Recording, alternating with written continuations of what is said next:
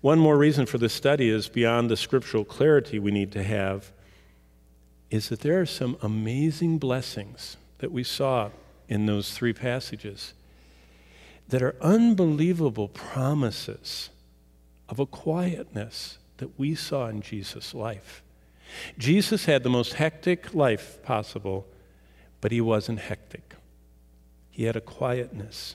It doesn't mean he didn't work long hours, and it doesn't mean he didn't work hard. But he was never exasperated and lost his peace.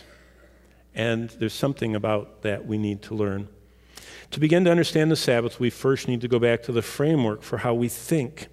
And if you remember a few weeks ago, we looked at this whole concept of worldview. Do you remember I started this with worldview before we went into fasting?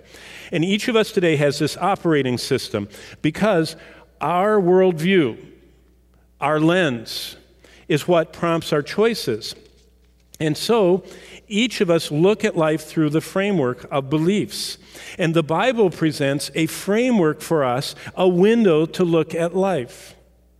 And basically, it's God understanding what God has said about time. God is the one that should dictate our understanding of time. That's what a biblical worldview is.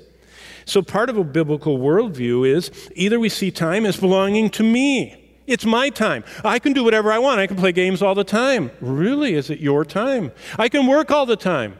I can just be, you know, just whatever. Is it my time? Like it's my money? No.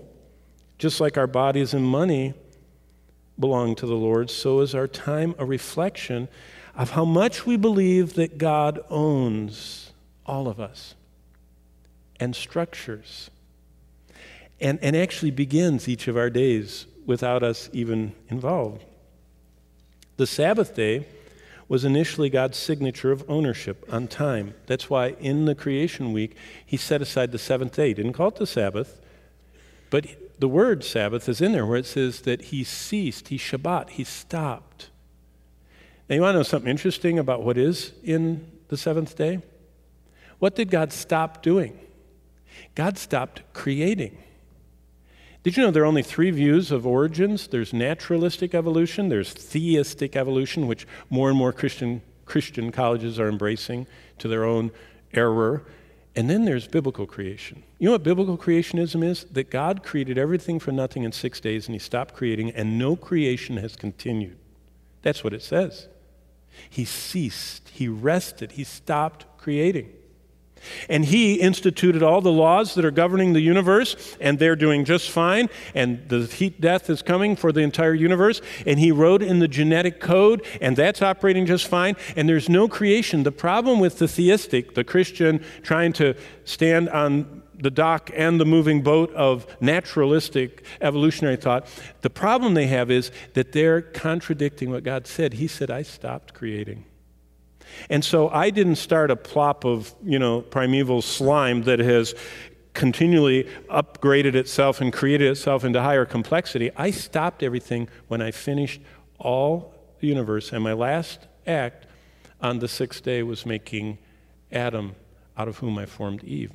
But we're not talking about creationism. What we're talking about is God created everything, and He ceased, and God said that seventh day would have His special blessing and that's why we need to understand all of this because our worldview involves the clock. Now, do any of you remember reading Gulliver's Travels when you were little? Do you remember Gulliver getting to Lilliput and the Lilliputians? And every time Gulliver did anything, before he did anything, he consulted his pocket watch. Do you remember the story? After a while, the Lilliputians thought, because he didn't do anything without consulting it, that the watch was his God. The clock was Gulliver's God. Do you ever feel like that? Is the clock our God? There's probably no other part of our lives so thoroughly co opted by the secular worldview as our notions of time. We say time is a gift from God, but most of the time we, we, treat time like a club rather than a gift. It's something we chase, it's something once we catch it, it beats us up. It's the notion of time that's contrary to the Bible. Because the Bible says, if we properly understand time that we need a richer language than the language of management. We need biblical language that reflects God. He is granting us life hour by hour and moment by moment. But the time around us in the global economy is headbanging time. There are no more days. There's simply productivity 24 7. Global economy that never slows down, it never rests, it has no rhythm, it is relentless. And guess what? We're in our lives mirroring, not God's rhythm of evening, stop and cease, let me start the day, and you begin with me. And then after you've done that and worked hard, stop everything like I did and just look back at what I've created. It, it's an amazing thought and it's an amazing lifestyle.